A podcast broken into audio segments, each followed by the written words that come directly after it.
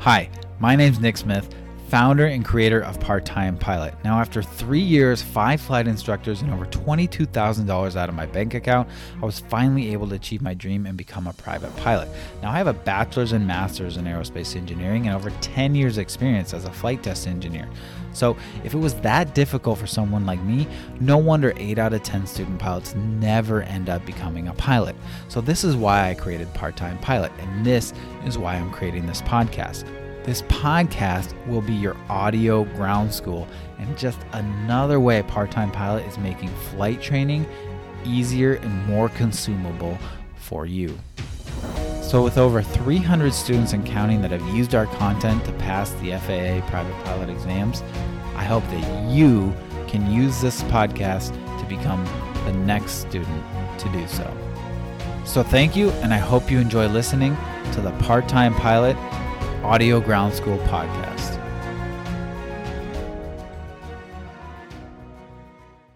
So, a few weeks ago, we took a break from the online ground school content on these podcast episodes. We just did something fun, right? I talked about my favorite aircraft, the SR 71 Blackbird. I shared some crazy facts about it and a crazy cool story about it. And I got a lot of good feedback from that episode. So, in light of that, I've talked about a podcast in the past that I recommend. I have a new one because so many people like that episode.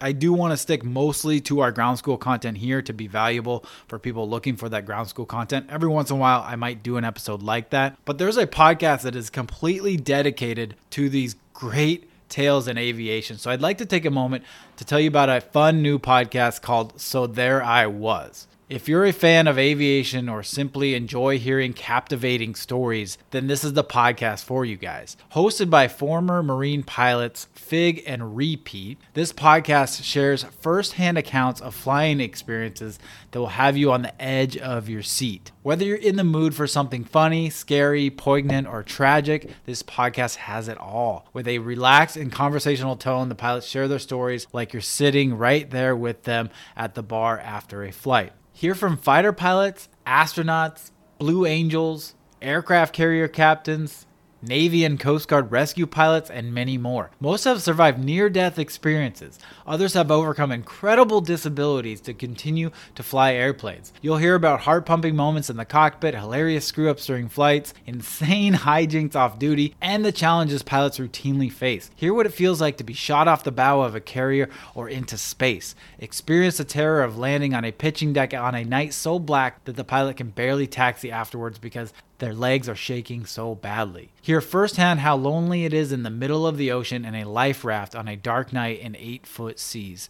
Each story is unique and told with a level of detail that will make you feel like you were there. You'll laugh, you'll cry, you'll laugh until you cry, but one thing is certain you will not be bored. So there I was. It's all how great aviation tales begin. Go check out that podcast. I've listened to a few of their episodes already, and I got a few more downloaded for the next time I travel or I'm working out. And again, if you like that SR71 podcast episode that we did, the really cool, awesome aviation stories, and you'd like it can only get better if that story, instead of read by me, was read by the actual pilot that that story is about. And on this podcast, so there I was, that's what it is. They bring on the actual people and they tell their actual stories. Really, really, really cool thing. So go check that out. Should be on any podcast app. It's called So There I Was.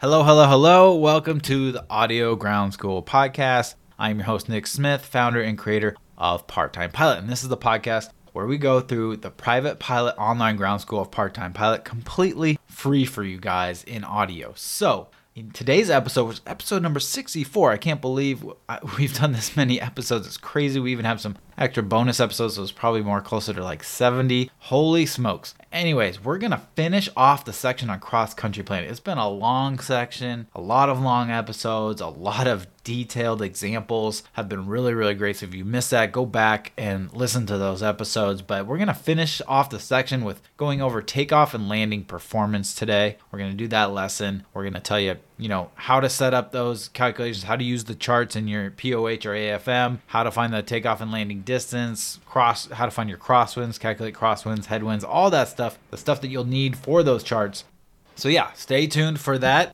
first off you know if you've been listening we do we read off some reviews that we get on either you know trustpilot.com search for part-time pilot you can read our reviews or on apple podcasts you can leave a review on there. We don't have any new ones. Now i'm kind of recording a few of these in a row so i've kind of run out of some reviews and i don't want to read off reviews i've already read off so we're not going to do that today. So we're just going to skip straight to the section or segment i guess is the word skip straight to the segment on the, our listener questions or our student questions, right? So today, excuse me, I thought we had a good question, and this comes from the Part Time Pilot Online Ground School Study Group on Facebook. It's a fantastic group.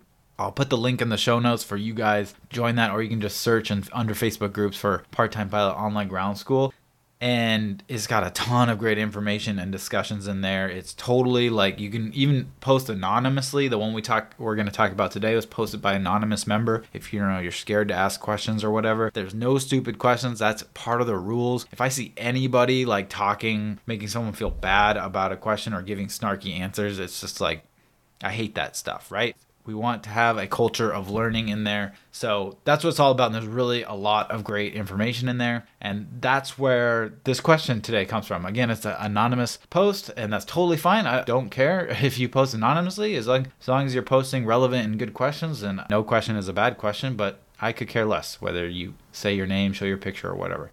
So this group originally started of just part-time pilot online ground school students. Now we have opened it up to people who are also studying ground school wherever they are.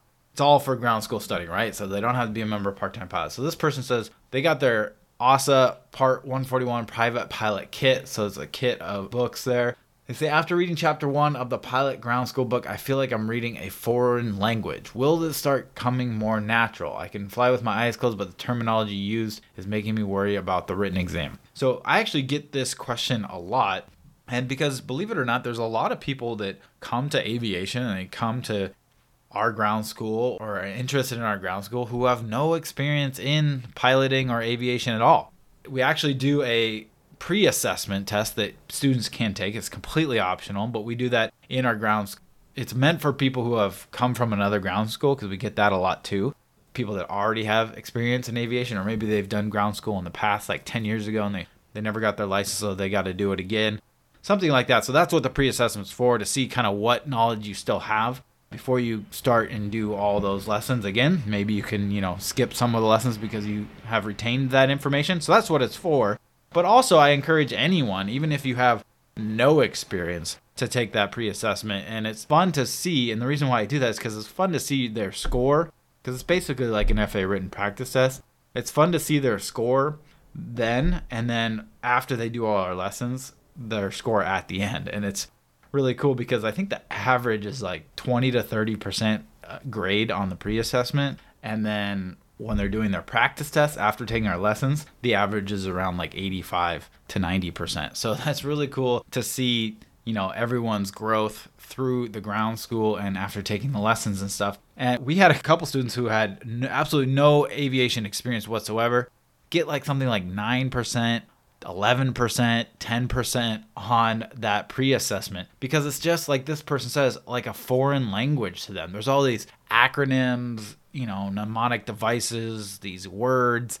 And that is true, especially in aviation and aerospace. There are so many acronyms. It's crazy. It really is like a foreign language. And they, you know, they say that when you switch industries, it really is like picking up a new language and it can be a steep learning curve. So one thing that we do at Part Time Pilot is we have one, we break down everything in simple words, right? We take the FARs, we take all these acronyms and stuff, and we try to break them down into very simple, like fifth grade, sixth grade reading levels. That's like the key. I try and always make sure I don't use big words. I don't know too many big words, but you know, just really make, you know, for better, lack of a better word, dumb it down because we all benefit when things are dumbed down. It's true. Like it don't Don't take that the wrong way, but we all benefit when things are dumbed down because it's just easier to understand. So one thing we do with part-time pilot, we do simple English, and then we also now have a mnemonic and acronym list. We have all the acronyms you're going to see in our ground school. We have a list of them and what they mean. So, for example, like FAA, right? So someone's like, "What's the FAA?" Federal Aviation Administration. But that's just one example that comes to mind. There's a ton. Like ACSL, alto cumulus standing lenticular clouds. Like if you saw ACSL, you'd be like, what the heck is that? All these different acronyms, we have a whole entire list. You can download it in your bonus course of the ground school, but also we have a list of the mnemonic devices that we have accumulated over the years. You know, some that are widely used in aviation and some that I've made up. I've actually made up quite a few because I think the more mnemonic devices we can have, the better, you know, because they really help. If you don't know what a mnemonic device is, it's like a rhyme or a little phrase or making something into an acronym that is an actual word. It's some sort of thing that helps our minds remember things easily. It crunches down a bunch of information into like one word or one rhyme. So, one common one is like tomato flames for the required equipment that you need for you know, for flying, right? So for flying aircraft, the required equipment on an aircraft. So tomato flames or a tomato flames or whatever. That's acronym and each letter means something, right? It's like altimeter, tachometer or something. I can't remember exactly off the top of my head because I actually use a, a, different one. I use a ACA FTSE and I explain why in the course because it more ACA, tomato flames actually doesn't have every single thing that you need. So I like ACA FTSE better. Anyway, so we have all those in there plus the ones I made up. And then, you know, if any students find ones that we don't have in there, we add those in there as well.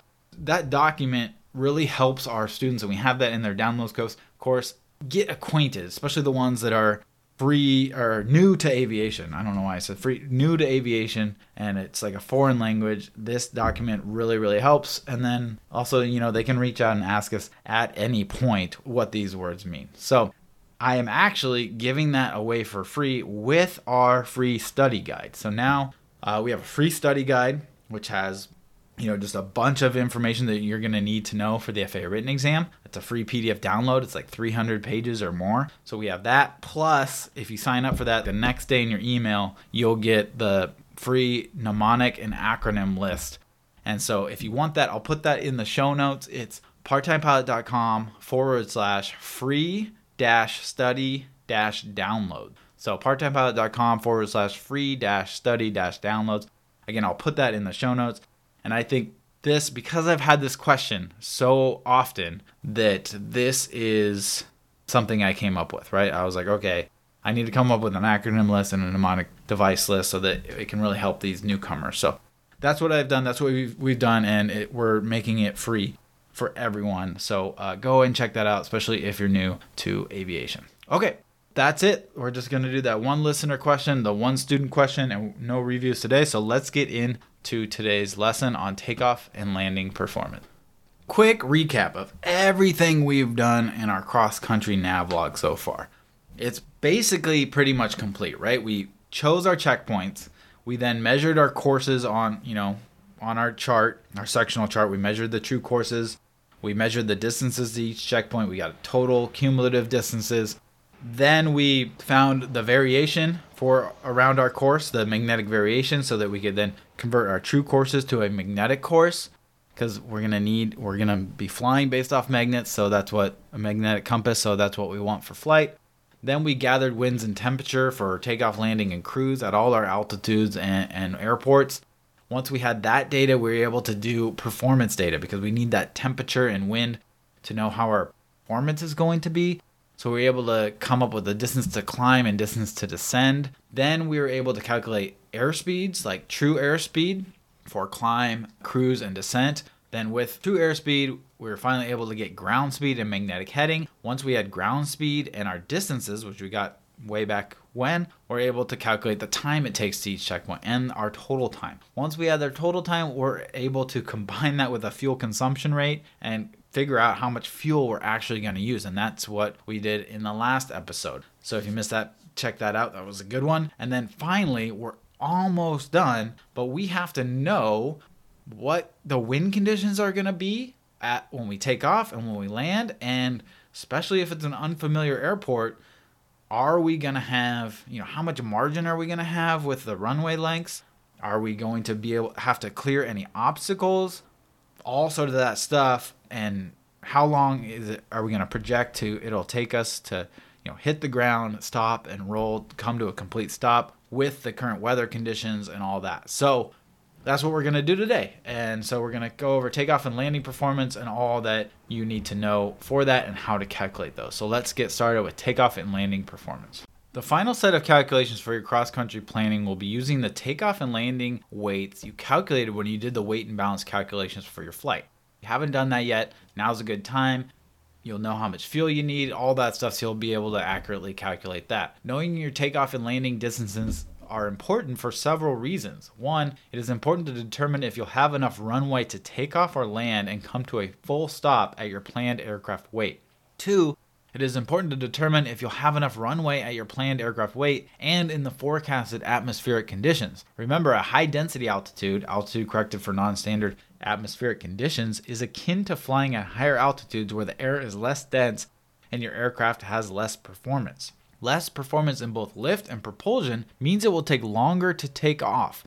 Also, take longer to land because the decreased density affects the true airspeed, which affects the ground speed by increasing it. So it takes longer, actually increases your ground speed when you have a higher density altitude, so it actually increases how long it'll take you to land. A higher ground speed means you need more time and distance to come to a full stop. Therefore, it is critical that you know when you are flying out of or into an area with high density altitude so that you can ensure you'll have enough runway. Finally, it is important to determine if you'll have enough runway and distance to clear any obstacles near your runway. The combination of high density altitude, a heavy aircraft, and nearby obstacles can be very dangerous if not properly accounted for. Again, we will use the performance section of the approved flight manual or POH for your aircraft. For we're going to focus mainly on using the Piper Cherokee Warrior because that's the plane I fly. It should be very similar, you know, for a Cessna or other common trainer aircraft. They might not have a chart, they might have a table instead, but the concepts are all pretty much the same. You're going to need to, you know, know whether you have a headwind, how much of a headwind, you're going to need to know the temperature and your pressure altitude so that you can determine your density, altitude and your performance and all that stuff. You're still going to need to know all the same information no matter what, whether it's a chart or a table or whatever aircraft it is you're using, and that information is going to be in your approved flight manual or POH. So, for the Cherokee Warrior, there are six total charts of interest to us. There's four for takeoff and two for landing. For takeoff, you will see two separate charts with no flaps or zero flaps, and two separate charts with two notches of flaps or 25 degree flaps. For landing, both charts are assumed full flaps in the landing configuration, so there's only two charts because they just they're both for full flaps. Whereas takeoff, right, you have uh, two notches of flaps or zero flaps. Here is a summary of what each chart is used for and how to distinguish between them. So one chart is called zero degree flaps takeoff ground roll. This chart is used to determine the distance needed on the ground to be able to lift off while using no flaps. So again, this chart is used to determine the distance needed on the ground to be able to lift off while using no flaps. This is used when you have no obstacles near your runway. This is the horizontal distance from the very start of your takeoff roll to the point where your wheels leave the ground. So that's important to know what the actual distance is. So as soon as uh, you know they say you're clear for takeoff and you start rolling on that runway on the center line, that's the point where you start measuring this distance and as soon as your wheels lift off the ground, that's the end of the measurement of this distance. So that's zero degree flaps takeoff ground roll. Then you have zero degree flaps takeoff performance. So instead of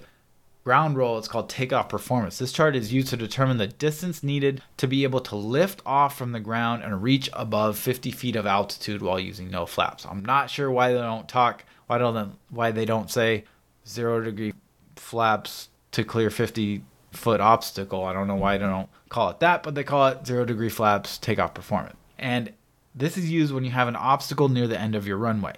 You can find out about nearby obstacles and their heights in the AFD chart supplement on your terminal area chart for the area. So, this is some information you're going to need to gather. Just like we gathered weather information, temperatures, and winds, you're going to need to look up the chart supplement for the airport you're landing, all the airports you're landing at and taking off for. And you're going to need to know not only the runway distances of all the runways and have this in your knee board, but especially the one you expect to land on with the winds, but you also want to have all all this information because the winds can change and they can change they have multiple runways the ATC can change, or even if it's uncontrolled and you see the windsock is at blowing from a different direction than you expected before, you're going to want to land into the wind, and so you might change the runway that you planned to land on. So you need to know, you need to be prepared to switch runways and have all the runway distances.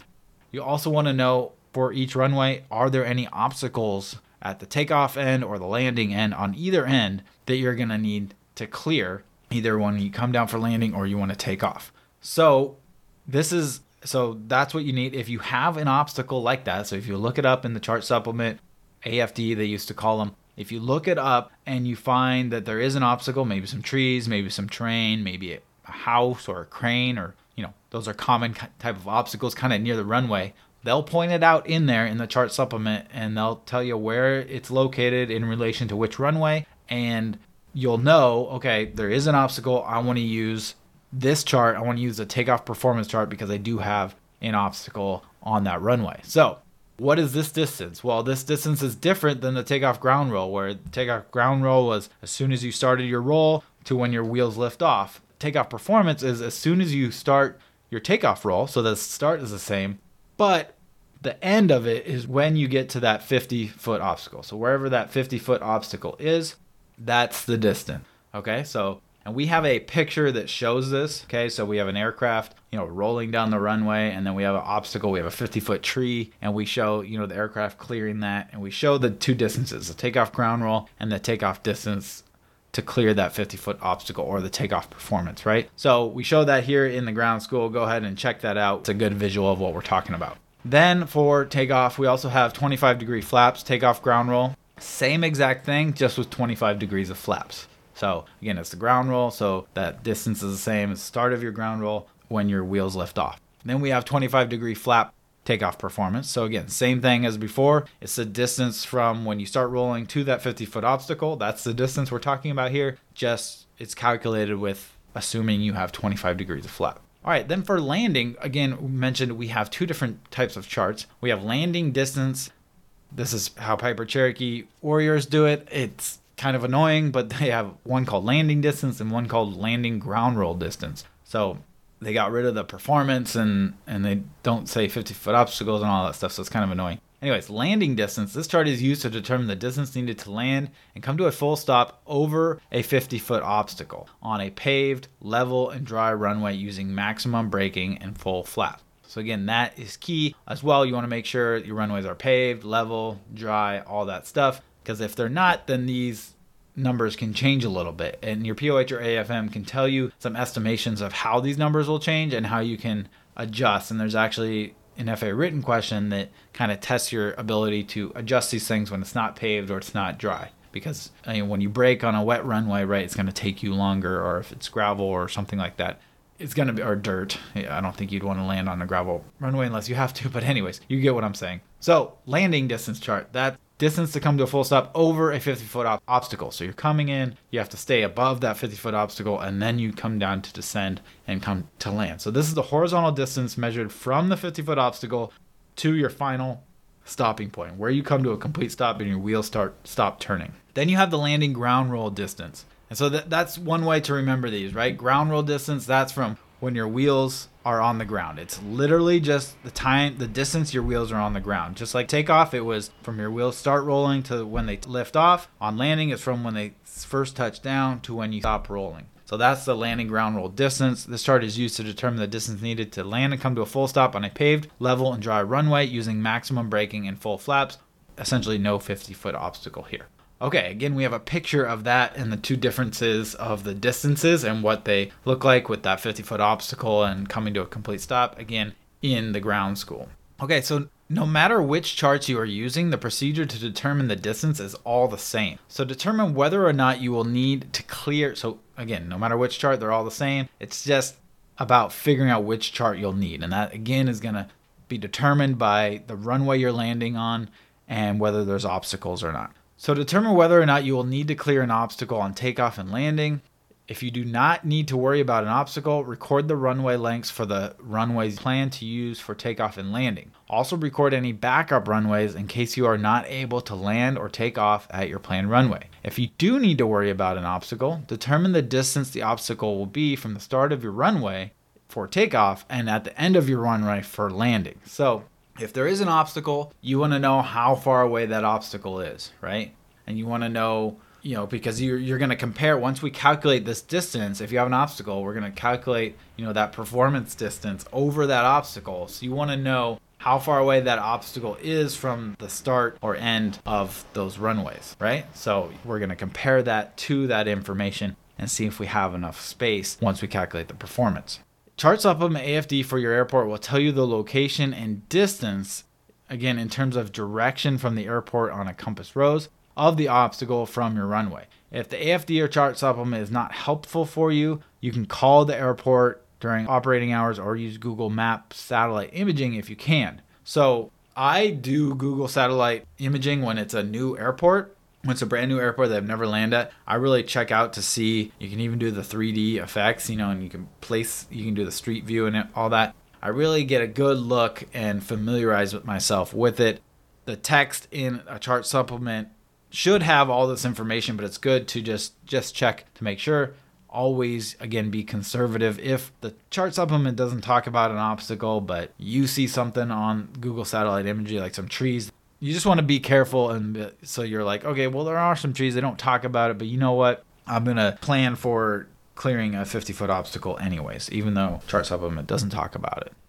Here is the procedure to calculate your distances. You want to find the temperature so again this is the temperature at the airport around the time of your landing that you'll find in a forecast in degrees celsius along the bottom axis on the right side of the chart. This is the temperature at the airport you are calculating for Draw a vertical line up from this temperature until, and sorry, I said right side of the chart, I meant left side of the chart. Again, we're talking about Piper Cherokee Warriors. Draw a vertical line up from this temperature until you reach the pressure altitude of your runway. Remember, pressure altitude is not elevation. You will need to convert the elevation of your runway to a pressure altitude as we did before using the equation pressure altitude equals elevation plus 1000 times the quantity of 29.92 minus your actual altimeter setting or expected altimeter setting during that time. You can also use the chart in the FAA Airman Testing Supplement. It has density altitude and also has a pressure altitude correction factor. Or you can use this equation, which gives you a pretty dang good estimation. From your pressure altitude, draw a horizontal line to the right.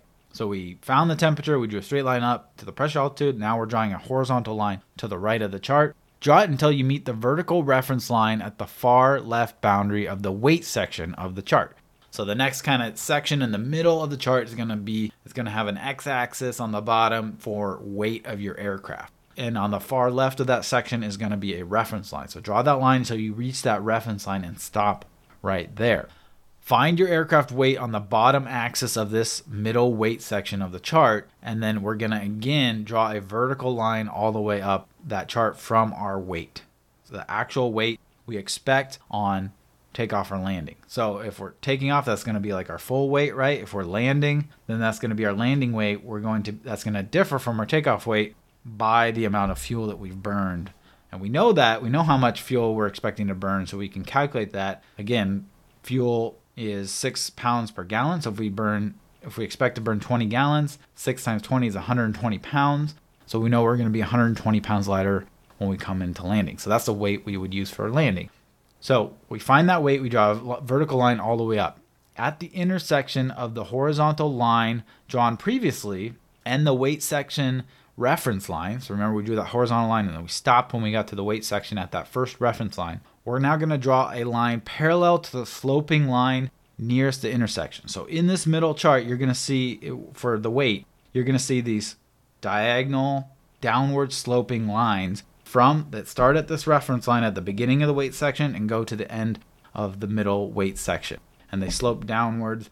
And so what we're going to do is where our horizontal line from before met that reference line, We're going to start there at that intersection point and follow parallel to the lines above and below us, those diagonal downward sloping lines. We're going to follow that until we run into the vertical line we just drew at our weight. Okay. And then now we have a new intersection point, right? We have the weight with this downward sloping line that we just drew parallel to the other line. So, for example, if your aircraft weight was expected to be 2,100 pounds at takeoff, you would have drawn a vertical line up from 2,100. Then you would draw a line matching the slope of the pre drawn bold slope lines from the point where your horizontal line intersected the pre drawn weight section boundary line or reference line to the vertical line drawn up from your aircraft weight of 2,100 pounds.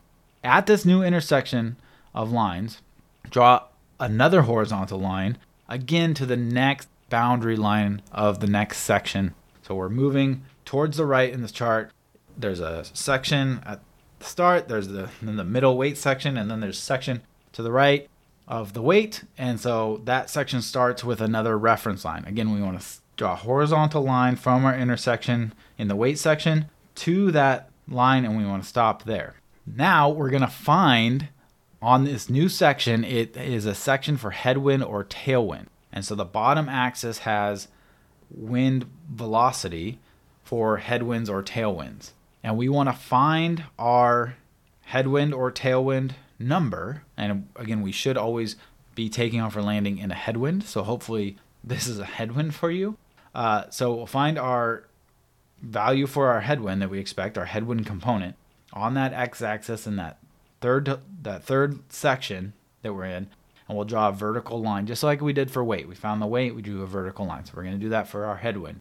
Now, so actually, let me let me take a, a second and tell you how you might be wondering how do we find eh, how do we know if we're a headwind or a tailwind? How do we find our headwind or tailwind? So, if wind direction is within plus or minus 90 degrees of your runway direction, then the wind is a headwind. Otherwise, it's a tailwind.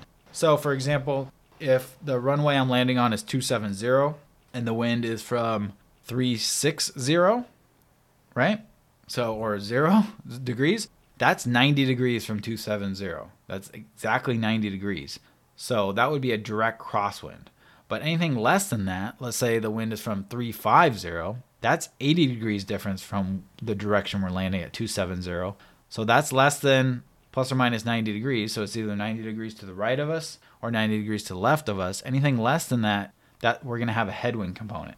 You know, if the wind's coming from 270, that'll be a full headwind component. But anything between 270 and 0 or 270 and 180, anything in between there, we're going to have a headwind component and a crosswind component. If it's past 0 or past 180 degrees to the left, we're going to have a tailwind component. And we don't want that. We want a headwind component. So you want to pick a runway direction that is into a headwind. So that's kind of how you tell. To find the headwind component, we want to find the angle between the runway magnetic direction and the wind magnetic direction. So again, reason why I emphasize magnetic is because we usually get wind information when we're flight planning. Remember, if it's written, it's true.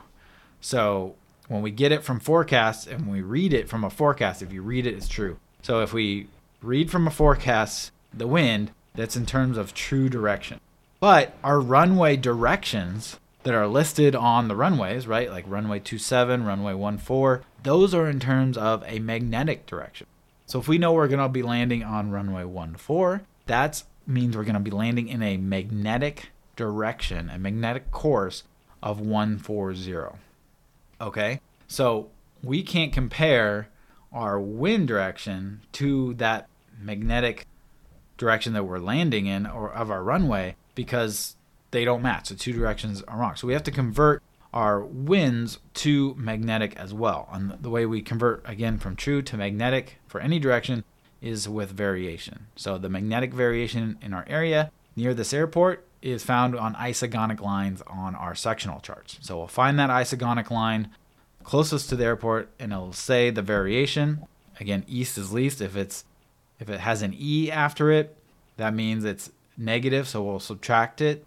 If it's a west variation, then it's positive, so we'll add that. So for going back to our example, if we have, let's say we have winds from 210 that we read from a forecast, so we know they're in terms of true direction, and we have a variation of 10 degrees west, that means we take 210 plus 10 degrees to get 220. So now our wind is from 220 magnetic. And now we can compare that to our runway direction of 140. So then you would find the difference between our wind direction and our runway direction once they're both in terms of magnetic. And you might be wondering why do we have to do all this work? Why is wind direction true sometimes and magnetic sometimes? Well, when you're flying and you ask for the winds from ATC, they're going to give it to you in terms of magnetic. It's only in terms of true when you read it from a forecast. But when you're flying, they'll give it to you in magnetic, so you don't have to do this conversion you have winds and magnetic. You know your landing or takeoff direction in terms of magnetic. So everything's in magnetic when you're flying. So you don't have to do this when, when you're flying, which, which helps. All right, so let's do an example. If the runway, let's do another example. If the runway to be used is 10 degrees magnetic, so it's runway 1, and the wind direction is 330 magnetic, then the angle between the two would be 40. So how do you come up with that? Well, right? The compass rose circle ends at 360. That's also our zero point where it starts again.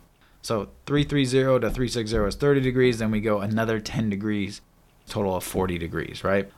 So one way to think about this is if you wanted to just subtract, always subtract the larger number from the other number, you can just keep, you can make 10 degrees 370 degrees, right? Because it's essentially the same thing. You get the 360, you keep going that's essentially 370. Then you could go 370 minus 330. That would give you 40 degrees. However you like to think about it, you know, there's different ways to do it. Just remember that it starts over at zero. And so you can do 360 minus 330 is 30 plus another 10. You can do it that way as well. All right, so then we want to determine if it's a headwind or a tailwind. So obviously, if it's less than 90 degrees difference, then it's a headwind, and that's what we want. So in this example, we had a difference of 40 degrees, so we're going to have a headwind component and a tailwind component. If the difference was zero degrees, it would be a complete headwind. If the difference was 90 degrees, either to the right or left, it would be a complete crosswind. If it was greater than 90 degrees, it would be a tailwind, and we'd want to pick a different runway. Okay, so how do you calculate the headwind or tailwind component? Well, the way I like to do it is I like to use a simple trigonometry, trig function of cosine. So there's sine, cosine, tangent. If you use cosine, you can just do the wind speed. So we want to take the wind speed. So let's say in this example, the wind was from 330 magnetic at 10 knots. So we take that wind speed and we multiply it by the cosine of the angle between the runway and the wind. So again, in the example, the angle between the runway and the wind was 40 degrees. So we just take the cosine of 40 degrees and then times that by the wind speed, and that gives us our headwind or tailwind component if it was a tailwind. But again, we always want to fly in a headwind, so you should only be calculating this for a headwind because you should have picked a runway that gives you a headwind. Anyways, if cosine or sine scares you, don't let it. It's really simple. You can literally go into the Google search bar and you can do 10. So in this example, right, the wind speed of 10 times, then type in COS, then open parentheses. And in this example, we're going to put the, the angle between the runway and the wind, which is 40 degrees. 40, and then just put DEG to make sure it's degrees. If you don't, it's going to assume it's something called radians. So you just want to make sure that it knows the units of what you're putting in there. So 10, 40 degrees. So you put COS, open parentheses, 40 DEG, close parentheses, and hit enter in Google search, and it'll tell you the answer. It's going to take the cosine of 40 degrees, and then it's going to multiply that by 10. You can also do this on any any calculator, even your phone's calculator as well. If that still drives you crazy because you're not a math person, I totally understand that. There is a FAA figure that helps you use a graph to convert uh, to find your crosswind or your headwind. Okay, so uh, you can just use that. I can't remember the figure number, but it's in the FAA airman testing supplement that you use for the FAA written exam that we have downloads for in our bonus course and at during our introduction lessons we have you download that because something you'll want to get used to if you're preparing for the FAA written exam. All right, so there's a third way to do it, and this is really helpful for flying if you don't want to look at a chart or do trigonometry while you're flying, and that is to make a table, a quick reference table, and luckily Part Time Pilot has done that for you. It's another thing in your bonus downloads course. So if you just go to my courses and look for your bonus online ground school downloads and video vault course, so that's going to have all our live lessons, webinars, bonus content, and a bunch of downloads, including our Ultimate Private Pilot Test Prep Book PDF, our cross country planning ebook, and it's going to have like nav logs you can download, and even it's going to have a crosswind and headwind quick reference chart. It's literally just a table, and you just find difference between your runway direction and the wind is, and you just literally match them together and find where those match, almost like a winds aloft table, and boom, you can just right there you can just pick it out. You no math, no chart, nothing. So those are really really handy. I use those to put them in my kneeboard when I fly because it makes it a lot lot quicker. So go and check those out. Okay, going back our procedure. We're on that chart where we've gotten to the reference line of the last section of this chart that is for headwinds or tailwinds, and we just calculated our headwind. Again, we always want to first make sure we're picking a runway that gives us a headwind, and then we'll calculate what the headwind component is using the methods I just discussed. Then we're going to draw a curve matching the slope of the pre-drawn slope lines, again, just like in the weight section, but for the wind section. So we're going to go from the intersection of our horizontal line in the weight section to that start of the wind section at that reference line. We're going to start there at that intersection and we're going to follow the headwind or the tailwind. Again, we should use headwind unless you're forced to land in a tailwind, then you might have to do that.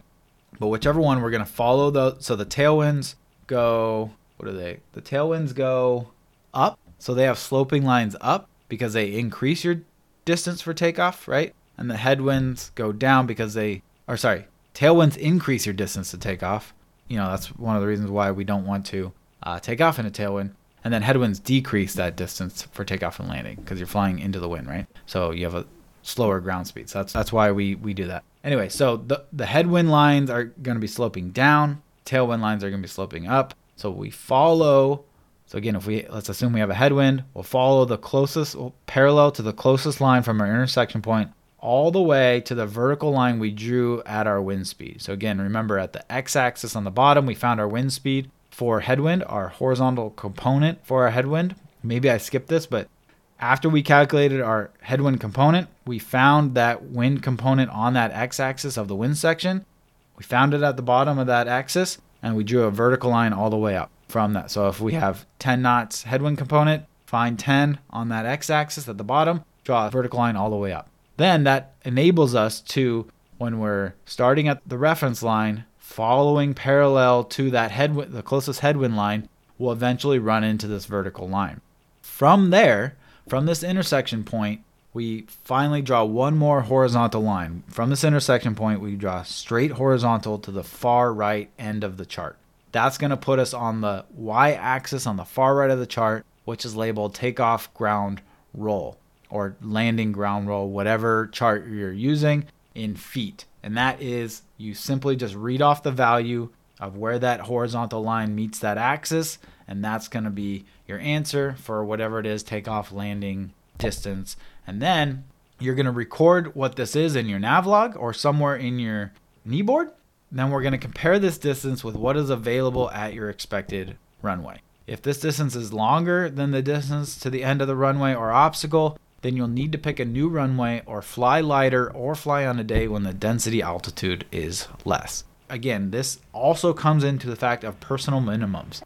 Let's say you have 5,000 feet of runway and it's going to take you 4,990 feet to take off or land. For me, that would not be enough cushion. That would not be enough margin to do that. I would drop weight, find a new runway, a longer runway, or fly on a day that's not as hot or not as humid and has a less density altitude so that I would have a bigger margin. This is another personal minimum thing that you need to have. There's no FAA requirement for this. This is all about knowing your aircraft and having personal minimums to keep yourself safe. So for me, I would want at least 500 to 1,000 feet of buffer. I'd probably say thousand feet so that you can come to a full stop. But I know that there's some pilots out there that like, you know, that short takeoff and landing type of skill and challenge. So if that's you, then, you know, that that's okay. It's up to your choice. There's no FAA requirement for it, but that's just how I do things. All right. So that is the procedure. We have a video of this, which includes how to calculate the headwind components or the crosswind components. Also good while you're calculating the headwind component to just calculate your crosswind component so you know what to expect for crosswind. Once you get to takeoff or landing, you're going to want to get the actual winds and kind of compare that against what you expected, right? And if it's vastly different, you need to know if you're going to be coming in to a crosswind or a headwind or a tailwind, you might want to change runways. But you can always plan and then change your plans accordingly. Okay, so we have a lot of examples here in the ground school lesson. Now, on the podcast, because we're already running to like 50 minutes, I'm just going to do a couple of these. But in the ground school lessons, I'll record some bonus audio and I'll do all of the lessons in audio for our ground school members. But okay, so let's do a couple of these for you guys. So, takeoff and landing distance calculation example. For this example, we are going to assume that there is no obstacle for either our takeoff or our landing, and our takeoff will be a normal takeoff. In other words, no flaps needed. Therefore, we will use the zero flaps takeoff ground roll chart for our takeoff performance calculations and the landing ground roll distance for our landing performance calculations if we were to do those. In order to make these calculations, we will need to, a certain amount of information for our takeoff airport. We will need the forecasted ground temperature, the runway elevation, the runway direction, the forecasted altimeter setting, the forecasted winds, and our expected aircraft takeoff weight. We will then need to use the elevation and altimeter setting to calculate the pressure altitude of the runway. We will need to use and we will need to use the forecasted winds and runway direction to calculate a headwind or tailwind component. So, how do we do this? Let's consider we are taking off in a Piper Cherokee Warrior with a total takeoff weight of 2,157 pounds from runway 27. Again, that's a magnetic direction of 270 with an elevation of 627 feet and a forecasted temperature, altimeter setting, and surface winds for our takeoff of 24 degrees Celsius, 30.00 inches of mercury, and winds at 240 at 13 knots. And those are going to be winds in terms of, let's see if I did these in magnetic. Yes, I did these in terms of magnetic. Okay, so we got the information we need. Now we got to start calculating some things. So to summarize, our aircraft takeoff weight is 2,157 pounds. Our winds in terms of magnetic are 240 degrees at 13 knots. Runway elevation of 627 feet. Runway direction of 270 degrees magnetic. Temperature of 24 degrees Celsius. Altimeter setting of 30.00 inches of mercury. We can calculate the pressure altitude of this runway using the equation pressure altitude equals elevation plus 1,000 times the difference between 29.92 and our altimeter setting. So if we do that, we do 29.92 minus 30.00, we get negative 0.08. We multiply that by 1,000. That gives us negative 80. And then we add a negative 80 to our elevation of 627. That gives us a pressure altitude of 547 feet and we can calculate a headwind or tailwind component using the angle between the wind direction and our runway direction. We just need to make sure that both directions are in terms of the same reference. In other words, they both need to be true directions or magnetic directions. Runway directions are in terms of magnetic, so I usually put my wind direction into magnetic as well. Again, by adding the value of the nearest isogonic line from my sectional chart to the true wind direction in order to get it in magnetic. Once we have this angle, we can find the headwind or tailwind component using the following simple trigonomic equation. And again, this is my preferred way to do it. And again, we already have our winds in 240. We just assume our winds are in magnetic already. But if they weren't, again, we would have to add or subtract the variation. So our wind direction is 240. Our runway direction is 270. So that's a difference of 30 degrees. So for flying into 270, or we're taking flying, yeah, we're flying into the direction of 270. Our winds are going to be to the left of us from 240, 30 degrees to the left. So we're going to have a headwind component and a crosswind component. So to calculate that headwind, or we take the wind speed times the cosine of the angle between our runway and wind. So we just do 13 times a cosine of 30 degrees. Again, make sure that's in degree unit of degrees, not radians. When we do that, we get 11.25 knots. So our headwind component for a wind when we're taking off at 270 runway, when we have winds of 240 at 13 knots, we get a headwind component of 11.25 knot. Now we have all the information we need to use the takeoff performance charts. And again, if you wanted to calculate the crosswind using uh, the trig functions, instead of cosine, just use sine. Do the same thing, just use sine.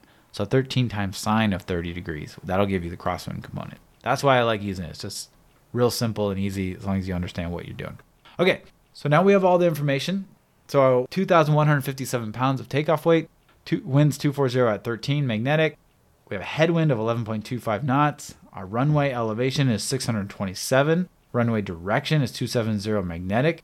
Temperature 24 degrees. Altimeter setting 30.00 inches of mercury. And our pressure altitude of 547 feet. So now we can use our zero flaps takeoff ground roll chart. And in the ground school, we have a step by step, every single step. We have step one, step two, step three, step four, step five, step six, all the steps and red lines clearly visible on top of the chart showing you exactly where we're going to on this chart to get our final answer. Just to briefly go over the procedure again, we find our temperature of 24 degrees. We draw a vertical line up to our pressure altitude.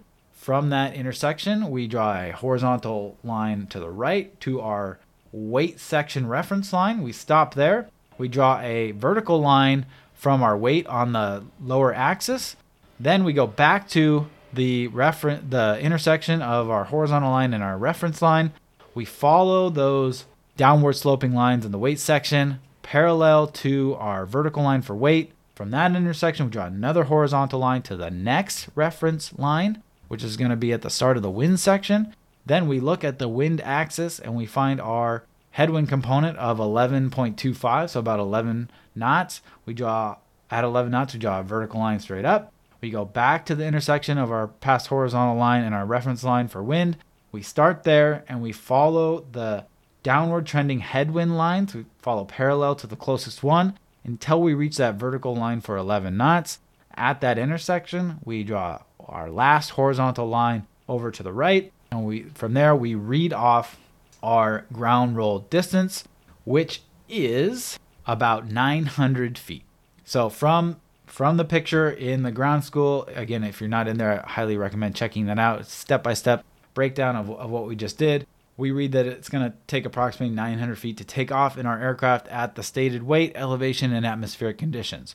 So we're going to compare this with the actual runway length to ensure that there is plenty of distance for us to take off. So if we take off near the start of most runways, most runways are going to be much longer than 900 feet. So that's good. If we so as long as we take off, start of the runway, even if something if we have to abort near almost to where we're lifting off, we'll have plenty of distance to stop. So that is good. That's a good thing. And again, we have a video showing all this, which I'll put in the show notes for you guys because I'm nice like that. So we'll put that video in the show notes.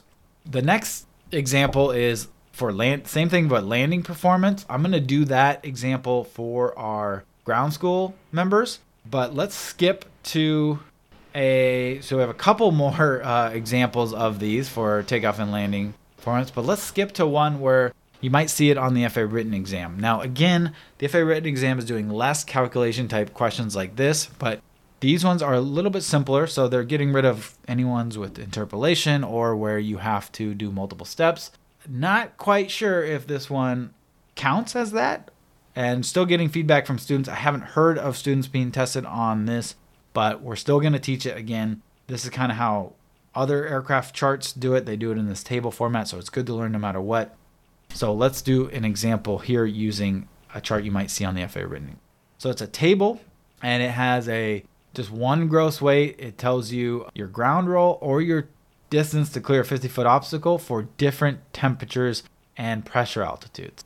So it has sea level and 50 degrees Fahrenheit, 2,500 feet and 50 degrees Fahrenheit, 5,000 feet and 41 degrees Fahrenheit, and then 7,500 feet and 32 degrees Fahrenheit. But then there's some notes, and it says decrease the distance shown by 10% for each four knots of headwind. So that's note one. So again, if we have a headwind, that's how we correct for this on this type of table. Increase the distance by 10% for each 60 degrees of Fahrenheit temperature increase above standard. Again, so we would increase our distance if the temperature is really high, because again, it higher density altitude means our performance is less. And then for operation on a dry grass runway, increase distance, both ground roll and total to clear 50 foot obstacle by 20% of the total to clear the 50 foot obstacle figure. So there's a couple notes, and these notes are key on these types of questions.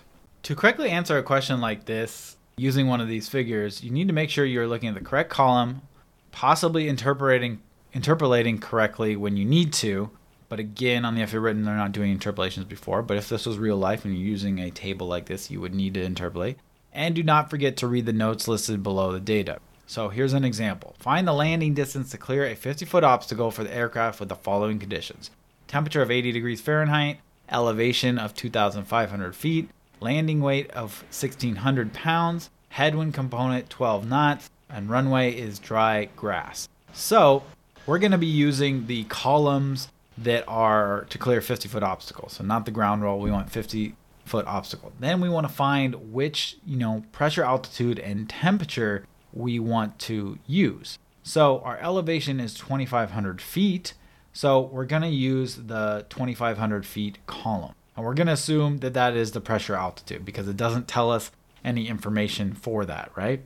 You can usually do this on the FAA written exam. If it doesn't give you the information, you can just assume that that's what it is. So it, the altitude is a pressure altitude, right? So we're going to look for the total to clear 50 foot obstacle column under the 2500 feet and 50 degrees Fahrenheit. But our temperature is 80 degrees Fahrenheit. So we're 30 degrees above that temperature. So if we remember the note, it said to increase the distance by 10% for each 60 degrees Fahrenheit temperature increase above standard.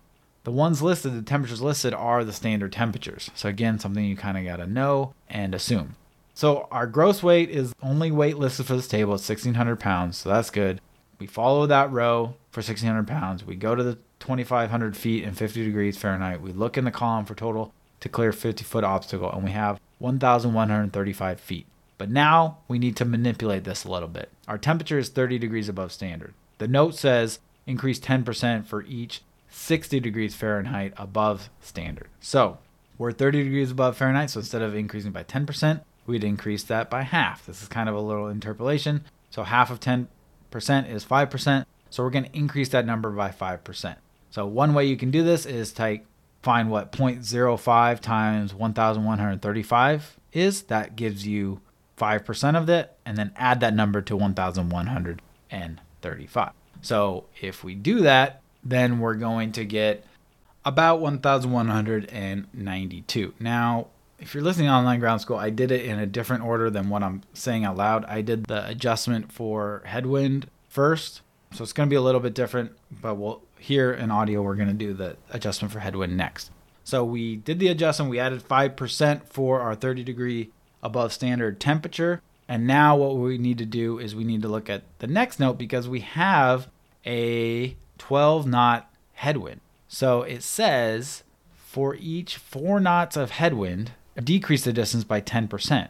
So we have 12 knots of headwind, so we have three times that many. So instead of decreasing by 10%, we need to decrease by 30%. So we find what 30% of 1192 is. So we do 1192 times 0.3, that's 357 and a half. So 1192 minus 357 gives us 835. So when we reduce that by 30%, we get 835 feet.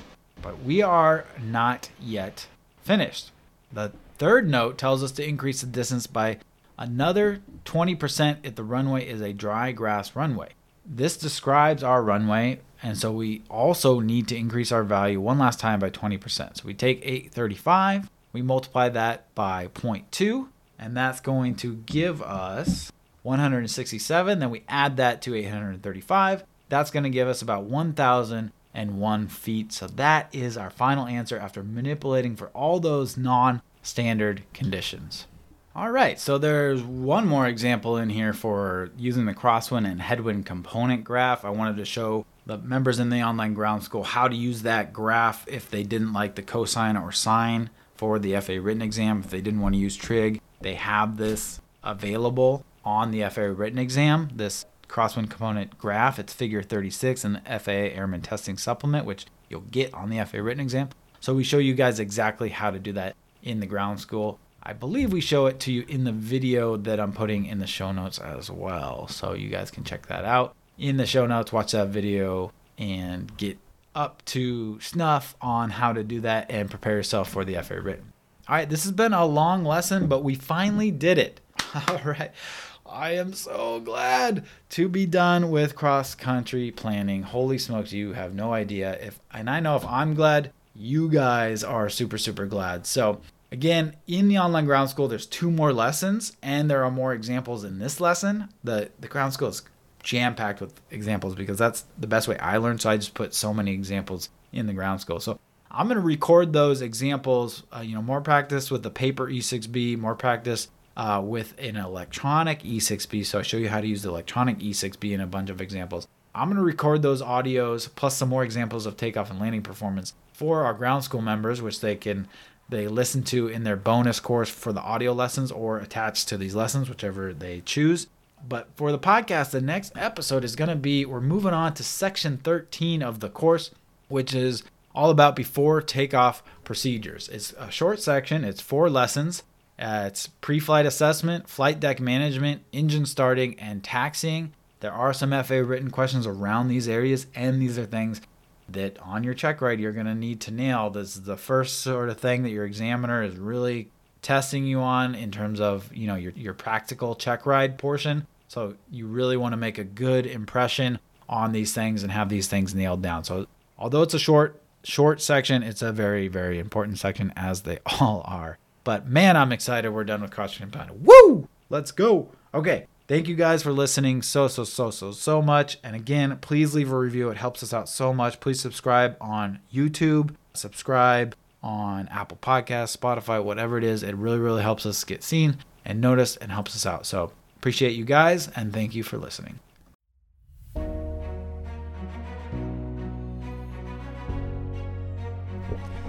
Hey guys, it's Nick. I want to take a second to speak directly to the student pilots out there. You might be a student pilot that is you know, wondering what to do next, how to get started, or maybe you're looking for the right ground training or flight training, or maybe you've already started ground training or flight training and you're stuck, you're in a rut, and you're looking for a change, something to help get you out of that hurdle. From my own experience in flight training, after three years, five instructors, and $22,000, and wanting to quit multiple, multiple times, and then now, after seeing hundreds and hundreds of student pilots through Part Time Pilot, I've realized that the number one thing that makes student pilots fail is that they do not have a good fundamental understanding of the ground training when they get to the more advanced flight lessons. Now, who here has seen Top Gun Maverick? Do you remember in the movie when he says, Don't think, just do? Now, when I heard this, I was like, oh my goodness, this is brilliant because this is exactly what you have to be as a pilot. Now, of course, it's not that we're not thinking, but it's that we understand things like weather, aerodynamics, what our instruments are telling us, what ATC is telling us. We have such a good core fundamental understanding of these things that we don't have to think about them. And when we don't have to think about them, we can instinctively feel and fly the aircraft, look out for dangers, and avoid emergency situations if we do have to think about these things, it's going to put us behind mentally and we're going to be behind the aircraft. And when you're behind the aircraft mentally, bad things happen. And this happens when you don't have a good understanding of the ground school content. So now the first 10 to 15 hours of your flight training can go smooth, even if you don't have a good understanding of ground training, right? You can go up for discovery flight, have a blast. You can go up, learn how to take off, learn how to land. You may be even able to solo for the first time fly a plane for the first time, everything's great and dandy. But once you get into, you know, bad weather flying or flying at heavy, heavily trafficked airports or speaking with ATC for Bravo clearance or cross country flight planning and flying solo on a cross country flight, things get a little more advanced. And when this happens and you don't have a good understanding of the ground school concepts, you're going to hit a wall. You're going to start to get behind the aircraft. And when this happens, if you have a good flight instructor, they're going to stop you and they're going to say, okay, we need to do one on one ground lessons. And now you're going to be paying your flight instructor to not even fly with you, but instead $50, $60, 70 dollars an hour to just teach you the ground school content that you should already know. And and the worst part is is you're not flying with them. So the flight training that you gain, the currency, the proficiency that you gained is going to be lost and you're going to have to redo those lessons. What happens to most student pilots is they continuously hit these mental blocks where they get behind the aircraft, they start making mistakes, and then they catch up with the ground knowledge only to have that happen again. And they start to get in this vicious cycle of having to redo trainings and repay for trainings until it gets to the point where them or their family they finally say you know what? This has to stop. We can no longer afford the training costs uh, without any progress you know and they end up quitting. Now so how do we avoid that? Well here comes part-time pilot. Again i said i went through my own experience of this and i realized that most flight training and ground training is not tailored to the modern day student pilot. And when I say modern day student pilot, I should say modern day part time student pilot. Because let's face it, there's a very small percentage of us that can go and dedicate 24 7, 365 to our flight training or not even miss a beat and be able to pay for flight training without working. So, most of us have a full time job or maybe a part time job. We have kids, we have family, we have school, we have all these other responsibilities on top of flight training. And most of these flight trainings and ground trainings are not tailored towards you. And so, how is it the part time pilot tailors to the modern day student pilot? Well, the first way we do that is by keeping ground school interesting. You want to avoid being boring, you want to avoid that burnout. So, how we do that is we present our material in multiple, multiple ways. And you're actually listening to one of them right now. You can consume our content via this podcast and an audio recording. You can do this while you're running, while you're driving in traffic, again, tailoring to that busy part time student pilot. Or you can read through our written lessons. You know, I like to read, so for those of you that like to read, you can read through the lessons. You can see the step by step examples and the procedures that we have. Or you can look through our study guide and see our diagrams and mnemonic devices have that visual cue, those visual cues and aids that help further your understanding. Or you can watch our videos. Or you can take our quizzes and practice tests to reinforce what you just learned. And then finally, you can join us live weekly for our live Q&A and our live lessons so you can see in real time these things taught out and these examples done in real time. And then finally, you can utilize our group community to form study groups, get questions answered 24 7. All of this is tailored for the modern day student pilot to keep ground school interesting, keep it from being boring, keep from having that burnout, and to find ways that you can consume the content throughout your busy schedule. And guess what? It works. We've had over 350 student pilots come through, take and pass their FAA exams without a single student failing. That's right. A single student has yet to tell me that they failed either their FAA written or their FAA check ride. So that is just proof in the pudding right there that our concepts, the way we explain things in plain written English, and the way we give you multiple ways to consume this content is working. So if this sounds like something you might be interested in and you want to come join us, we'd love to have you. Just go to www.parttimepilot.com, click on online ground school, and we'll see you inside the online ground school. Thanks for listening, and I'll see you guys next week.